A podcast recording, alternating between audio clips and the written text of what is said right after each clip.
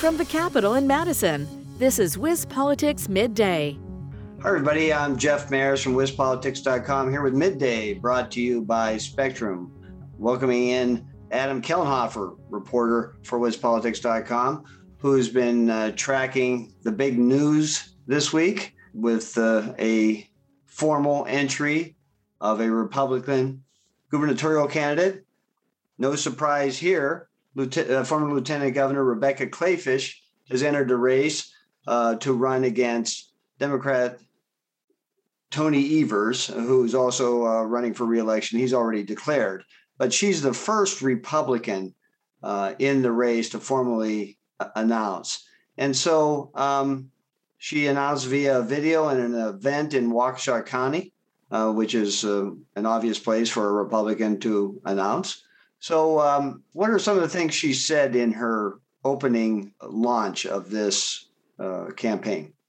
Well, hello, Jeff. Good morning. Um, one of the biggest things that struck me from Kleefisch in Waukesha was she vowed to sign a series of election related bills, which she says would help uh, ensure election integrity and security at the polls. She actually told uh, legislators who were in attendance of that announcement that you know she wants them to bring the bills to her future desk. And that's uh, kind of painting a picture of how confident she is in in this race um, even this early on. You know she's been campaigning for a while now but some other interesting things she talked about were along the lines of those uh, kind of planks that she announced earlier this week where she wants to uh, you know back police officers uh, back school choice she wants to get rid of uh, teaching critical race theory in schools.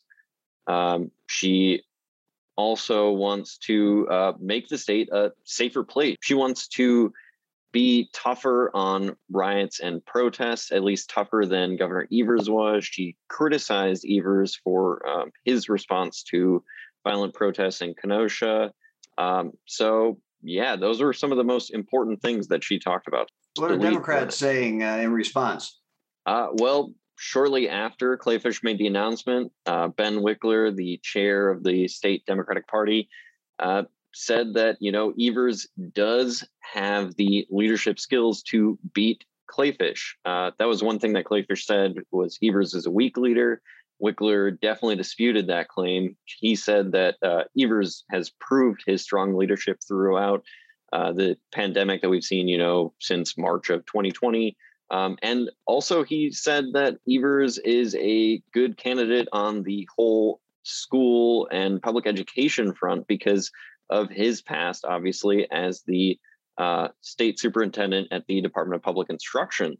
So, those are some of the grinding gears there. Um, Wickler also announced a website that uh, basically paints Kleefisch as a radical uh, politician. Uh, he he says that she's been pushing a radical agenda for quite some time, and he says that you know Wisconsinites are probably not going to have an appetite for that kind of a radical agenda, at least what he calls a radical agenda. Okay, it looks like she'll have a primary, though. I mean, uh, the Republican primary would be in August of 2020. There are some other possible candidates out there. Any word on uh, the the possible candidates and um, and uh, how that might go? Uh, well, the big names for possible candidates right now are, are Bill McCoshen, Kevin Nicholson, and also we have State Representative John Macco, who hasn't formally announced his run for the seat However, he has filed paperwork and he said that if he feels that he's the right candidate for the job, he will formally announce his bid for that seat. Okay, but Kleefisch is the first to formally announce, and she's kind of got a good head start here. I mean, she's been virtually running since uh, the day she left office, and in various uh, roles uh, since then. But uh, you know, really stepping it up in the in the last year. You know, so she does have you know she's she's a known figure certainly in Republican circles, uh, especially in southeastern Wisconsin, where uh, she was in the TV news business. Um, and but uh, you know she's going to have to grapple um, a little bit with uh, being um, you know uh, the lieutenant governor for eight years to Scott Walker, and I think this is where Democrats are going to um, to go. Lieutenant governors uh, have to, or vice presidents when they run, have to stand on their own, but they they, they walk a fine line. They can't just dismiss uh, the administration that they uh, served in. And she was a uh, very loyal lieutenant governor, uh, raised a lot of money for Republican campaigns and whatnot. But you know, there's going to be um, obviously Democrats think that that's a weak spot. Uh, they want to pin the Walker legacy on her. So um, I think she's going to obviously have to deal with that. We'll see how that plays out, and we'll see how the the primary plays out too. Because I don't think it's uh, she's going to go unchallenged. Um, do you? No, I, I, definitely don't think she is uh, going to be without a challenge in the primary. She actually talked about her last primary as lieutenant governor. You know, she said that uh, people told her at the time that she wasn't gonna, she had no chance of winning. She was an outsider, but she did uh, beat her uh, opponent in that primary, Brett Davis, by quite a few points, 21 points actually in 2010. So that's a pretty significant lead.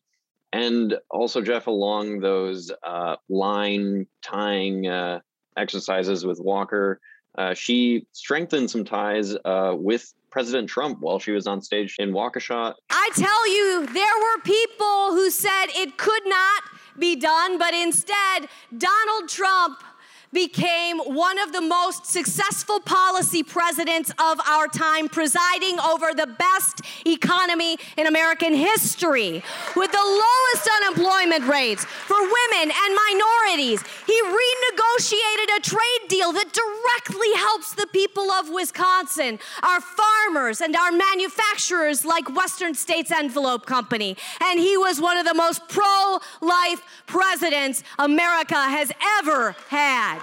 Yeah, when she beat Brett Davis, and then um, you know a lot of that is owed to Charlie Sykes. The Charlie Sykes factor isn't there now. Charlie Sykes, uh, you know, TMJ's uh, uh, radio host, um, you know, was um, could really influence Republican primaries, and uh, he embraced uh, Rebecca Kleefisch's candidacy, and I think that that helped her. Now, so the Sykes factor won't be here uh, but obviously, she's trying to head off uh, a challenge from the right. Uh, you know, the uh, by uh, saying good, uh, nice things about Trump um, and talking about election um, integrity. You know, these are the buzzwords for Republican candidates these days. So, um, um but again, I, I, I, think it's you know Kevin Nicholson. Uh, you know, he ran in a Republican primary for U.S. Senate and lost, despite uh, a lot of money uh, backing him from the Uihleins.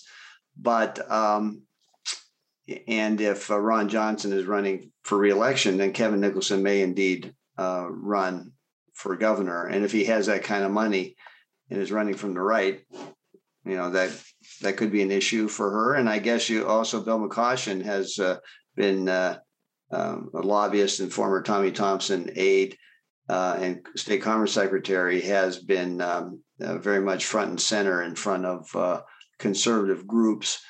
So, um, uh, and John Macco is kind of a wild card at this point. So, I, I you know, I don't think, uh, you know, um, I think a primary battle seems like it's happening, and she emerges from that victorious. You know, that can be a springboard in a uh, in a fall election. But so much of this, I think, depends upon, uh, you know, Joe Biden. You know, if the election were uh, this November, uh, you know, um, it wouldn't look very good for Democrats because of uh, uh, the continuing pandemic, Afghanistan, uh, hiccups in the economy.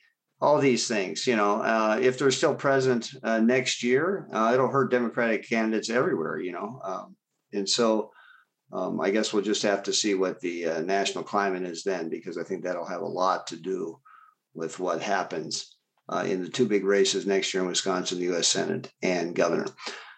All right, well, that's it for midday today. Thanks, Adam, for helping me out today. And um, we'll be back next week. This is Jeff Mayers from WisPolitics.com for midday, brought to you by Spectrum. This has been WisPolitics Midday. For more state government and political news, visit wispolitics.com.